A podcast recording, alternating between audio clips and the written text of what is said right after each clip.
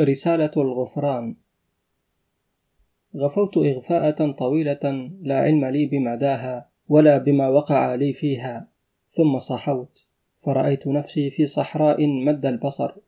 مكتظة بأنواع من الخلق لا أحصيهم عددا فعلمت أني بعثت وأنه يوم القيامة فساورني من الهم ما ساورني حين ذكرت أن مقداره ألف سنة من سن الدنيا وقلت من لي بالصبر على موقف يهلك فيه صاحبه ظما وجوعا ويحترق تحت اشعه شمس ليس بينه وبينها الا قيد ظفر فتماسكت بضعه اشهر ثم لم اجد بعد ذلك الا الصبر سبيلا فزينت لي نفسي الكاذبه ان اذهب الى رضوان خازن الجنه وكنت احمل شهاده التوبه في يدي لاسترحمه والتمس منه الاذن بالدخول قبل انفضاض المحشر فما زلت أرقيه بقصائد المدح المسومة باسمه كما كنت أرقي بأمثالها أمثاله من عظماء العاجلة وسادتها فما أبه لي ولا فهم كلمة مما أقول فانصرفت عنه إلى خازن آخر اسمه زفر فكان شأني معه شأني مع صاحبه إلا أنه كان أرق منه قلبا وألين جانبا فأشار علي بالذهاب إلى النبي الذي أتبعه وأفهمني أن الأمر موكول إليه فعدت وبين جنبي من الحسرة والوجد ما الله عالم به فبين أنا أتخيل الصفوف وأزاحم الوقوف إذ وقع بصري على حلقة من الناس تحيط بشيخ هرم أنعمت النظر فيه فإذا هو الشيخ أبو علي الفارسي النحوي وإذا بالمحتفلين به جماعة من شعراء العرب كلهم يخاصمه وكلهم ينقم عليه هذا يقول له رويت بيتي على غير وجهه وذاك يقول أعربته على غير ما أردت وذهبت فدفعني الفضول كما دفعهم إلى النزول في ميدانهم فما فرغنا من الرفع والنصب والزيادة والحذف حتى أدركت شؤم ما فعلت وعلمت أن شهادة التوبة قد سقطت مني في ذلك المعترك فقلت قبح الله الشعر والإعراب واللغة والأدب إنهما شؤم الآخرة والأولى وقفت أحير من ضب في حمارة قيظ لا أدري ما آخذ وما أدع حتى رميت بطرفي فإذا بأمير المؤمنين علي بن أبي طالب في لفيف من العترة الطاهرة النبوية فدلفت إليه وأبثثته أمري وأمر الشهادة المفقودة فقال لا عليك ألك شاهد بالتوبة؟ فقلت نعم فنودي بشهودي فشهدوا بتوبتي فقال تريث قليلا حتى تمر فاطمة بنت محمد فنسألها في أمرك فهي تمت إلى أبيها بما لا نمت به وكانت ممن قسم لهم دخول الجنة قبل فصل القضاء إلا أنها كانت تخرج كل حين للتسليم على أبيها ثم تعود إلى مستقرها فإن لك ذلك وإذا بمناد ينادي أن غضوا أبصاركم يا أهل الموقف حتى تعبر فاطمة بنت محمد صلى الله عليه وسلم فهرعت إليها فرأيتها راكبة مع إخوتها وجواريها على أفراس من نور وتقدم من وعدني بسؤالها في أمري فأنجز وعده فقالت لأخيها إبراهيم دونك الرجل فقال تعلق بركابي فتعلقت فطارت الأفراس في الهواء تقطع الأجيال وتتخطى رؤوس القرون حتى وافينا النبي صلى الله عليه وسلم واقفا لشهادة القضاء فقصت عليه فاطمة ما علمت من أمري فراجع الديوان الأعظم فوجد اسمي في التائبين فشفع لي فعدت في ركب فاطمة فرحا مستبشرا وما كنت أقدر أن بين يدي عقبة الصراط فلما وافيته وجدتني لا أستمسك عليه لرقته فأمرت فاطمة جارية من جوارها أن تعبر معي فأمسكت بيدي فمشيت أترنح ذات اليمين وذات الشمال وخفت السقوط فقلت لها احمليني زقفونه فقالت وما زقفونه فقلت أما سمعت قول الجحجلول من أهل كفر طاب صلحت حالي إلى الخلف حتى صرت أمشي إلى الورى زقفونة فقالت ما سمعت بزقفونة ولا الجحجلول ولا كفر طاب فحملتني وجازت بي الصراط كالبرق الخاطف حتى صرت إلى باب الجنة فرمت الدخول فوقف رضوان في وجهي وقال أين جوازك؟ فبعلت بالأمر ثم رأيت في دهليز الجنة شجرة صفصاف فعالجته على أن يعطيني منها ورقة أعود بها إلى الموقف لأستكتب عليها الجواز فأبى فقلت وقد ملك الهم علي رشدي وصوابي أما والله لو أنك حارس على أبواب الكرماء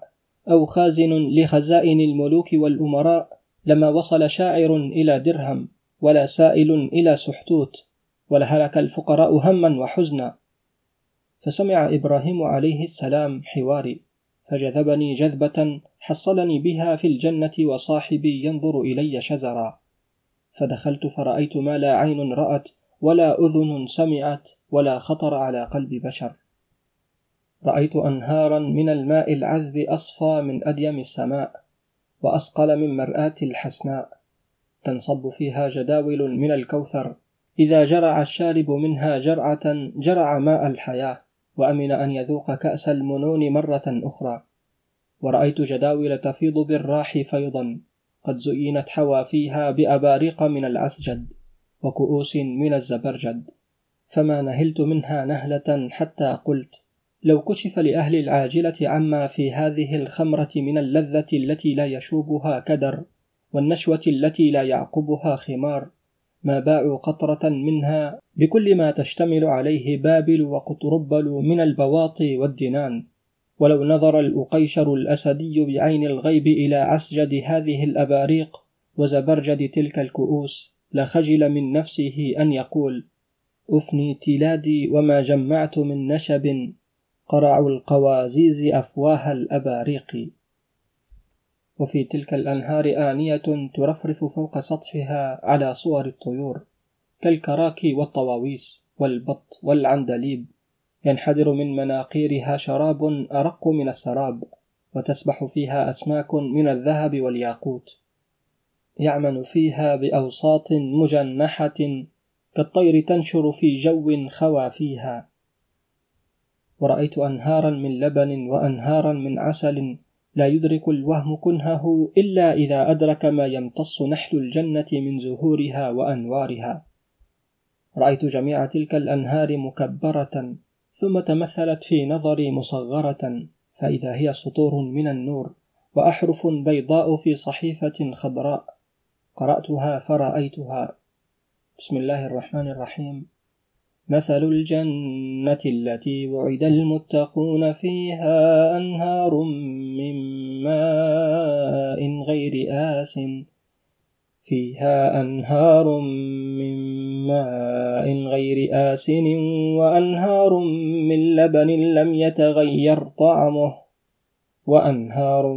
من خمر لذة للشاربين وأنهار من عسل مصفى ولهم فيها من كل الثمرات ظللت أمشي فما أكاد أخطو خطوة حتى أرى منظرا عجيبا ينسي السابق ويشوق إلى اللاحق فوددت لو طويت لي الأرض طيا فأتعجل النظر إلى ما غاب عني من الجنة وبدائعها فما أخذ هذا الخاطر مكانه من نفسي حتى رأيت بين يدي فرسا من الجوهر المتخير مسرجا ملجما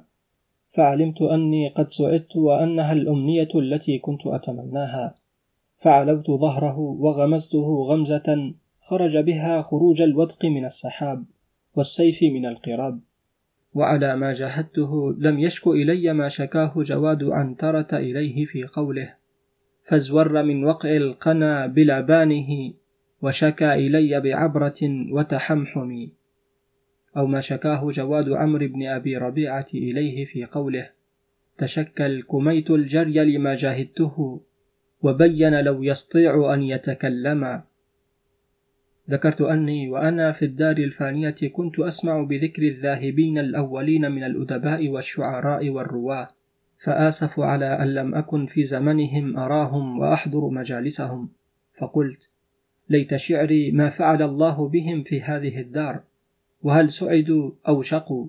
وهل يقيض لي من رؤيتهم في دار البقاء ما لم يقيض في دار الفناء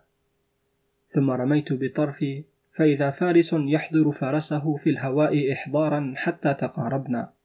فتماست الركب واختلفت الأعناق فقال انتسب فقلت فلان ومن أنت يرحمك الله وقد فعل فقال عدي بن زيد العبادي فدهشت وقلت عدي بن زيد في الجنة بعد الزيغ والضلال فقال أنا عيسوي وأنت محمدي وليس لصاحبك على أحد حجة إلا بعد ظهوره وبلوغ دعوته فقلت لا نكران ولكن كيف لم يقعد بك فسقك وشرابك وأين استهتارك في قولك بكر العاذلون في وضح الصبح يقولون لي أما تستفيق ودعوا بالصبوح فجرا فجاءت قينة في يمينها إبريق قال غفر الله لنا ما غفر لكم قلت هل لك علم بجماعة الشعراء والرواه فقد تمنيت على الله أن أراهم فكنت عنوان الكتاب وفاتحة الإجابة فقال اصحبني فطارت بنا الخيل فقلت له هل آمن ألا يقذف بي هذا السابح على صخرة من الزمرد أو هضبة من الياقوت فيكسر لي عضدا أو ساقا أو جمجمة فتبسم وقال أين يذهب بك؟ نحن في دار الخلود والبقاء مررنا بروضة من رياض الجنة يخترقها غدير خمري على شاطئه جمع كثير على سرر متقابلين أو على الأرائك متكئين فهوى صاحبي بفرسه فهويت هويه وقلنا بسم الله الرحمن الرحيم سلام عليكم بما صبرتم فنعم عقبى الدار فرحبوا بنا وهشوا للقائنا وانتسبنا فتعارفنا ثم أخذوا فيما كانوا فيه فإذا الأصمعي ينشد مروياته وأبو عبيدة يسرد وقائع الحروب ومقاتل الفرسان وإذا سيبويه والكسائي متصافيان بعد أن وقع بينهما في مجلس البرامكة ما وقع وأحمد بن يحيى لا يضمر لمحمد بن زيد من الموجدة ما كان يضمر وأخذت تهب من ناحية النهر نفحة عطرية ذكرتني بقول الأعشى ميمون مثل ريح المسك ذاك ريحها وعلى ذكر الأعشى ذكرت مصرعه وشقاءه وقلت في نفسي لولا أن قريشا صدته عن الإسلام لكان اليوم بيننا في مجلسنا هذا فسمعت هاتفا من ورائي يقول أنا بينكم وفي مجلسكم فالتفت فإذا الأعشى ميمون فلم أدر من أي مدخليه أعجب أمن مدخله إلى الجنة أم من مدخله إلى نفسي وعلمه بما هجس في صدري فعلمت أن أهل الجنة ملهمون ثم سألته كيف غفر لك فقال سحبتني الزبانية إلى سقر فرأيت في عرصات القيامة رجلا يتلألأ وجهه تلألؤ القمر والناس يهتفون به من كل جانب الشفاعة يا محمد فأخذت إخذهم وهتفت هتافهم فأمر أن أدنو منه فدنوت فسألني ما حرمتك فقلت أنا القائل ألا أي هذا السائلي أين يممت فإن لها في أهل يثرب موعدا فآليت لا أرثي لها من كلالة ولا من وجا حتى تلاقي محمدا متى ما تناخي عند باب ابن هاشم تراحى وتلقى من فواضله ندى نبي يرى ما لا ترون وذكره أغار لعمري في البلاد وأنجدا فقال ما سمعتها منك قبل اليوم قلت خدعني عنك الناس بعدما شددت راحلتي إليك وكنت رجلا أحب الشراب وخفتك عليه أن تفرق بيني وبينه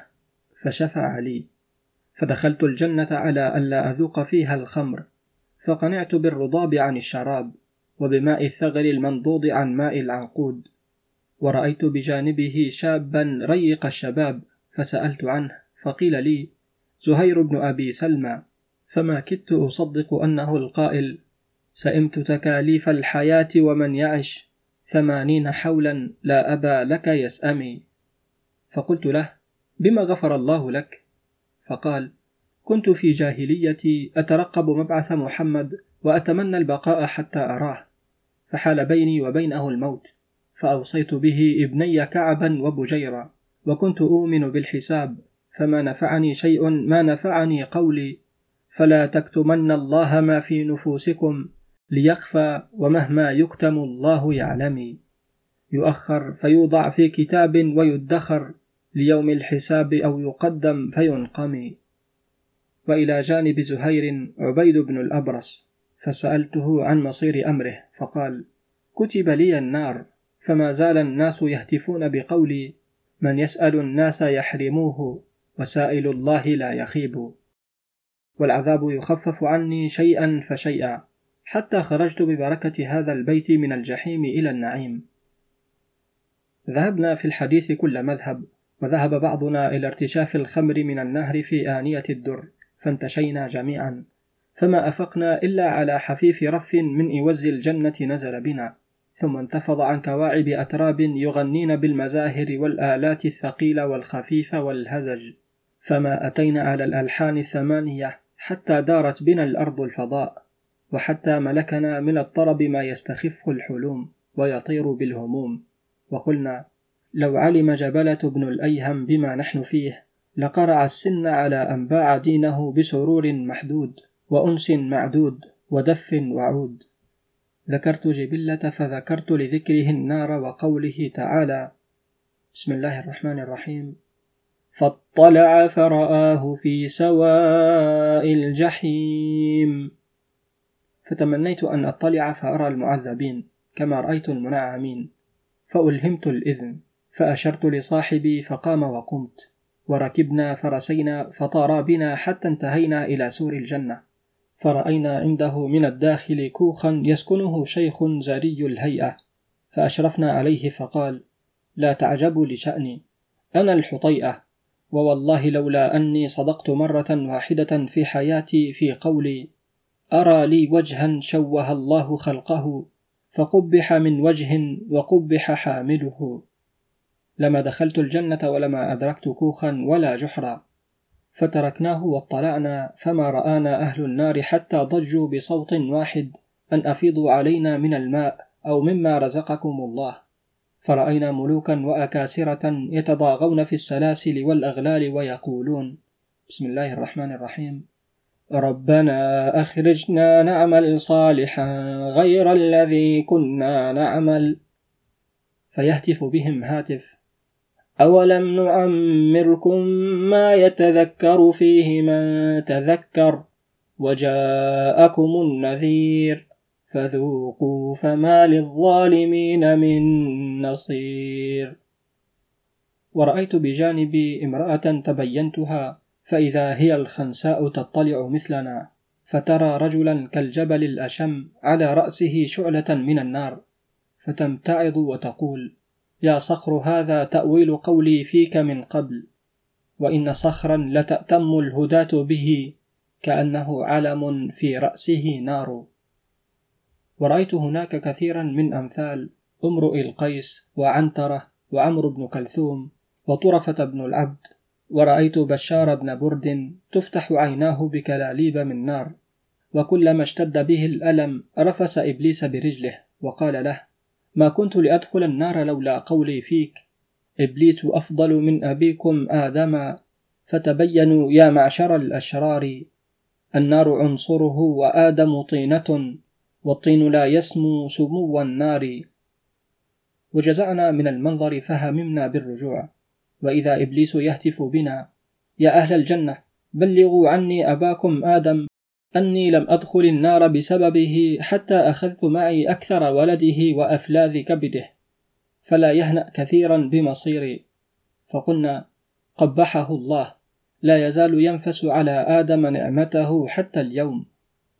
فما كان لنا هم بعد رجوعنا إلا لقاء أبينا عليه السلام فلقيناه فبلغناه الرسالة فقال ورحمتاه له ما كان بينه وبين الإيمان إلا القليل فأرداه الحسد فكان من المهلكين فقبلنا يده وانصرفنا إلى ما أعد الله لنا من ملك كبير وجنة وحرير وحور وولدان كأنهن الياقوت والمرجان فحمدنا الله الذي هدانا لهذا وما كنا لنهتدي لولا أن هدانا الله من كتاب النظرات لمصطفى لطفي المنفلوطي عزيزي متابع قناة كتب وروايات عبد الباري الطشاني الآن يمكنك دعمنا للاستمرار في تقديم المزيد ولتحسين جودة المحتوى سواء على بيبال أو يمكنك الاشتراك معنا على منصة باتريون التي نشارك فيها معك محتوى حصريا كما لا تنسى متابعتنا على منصات التواصل الاجتماعي وللاستماع للكتب مباشرة تابع البودكاست الخاص بنا ستجد كل الروابط بالوصف بالأسفل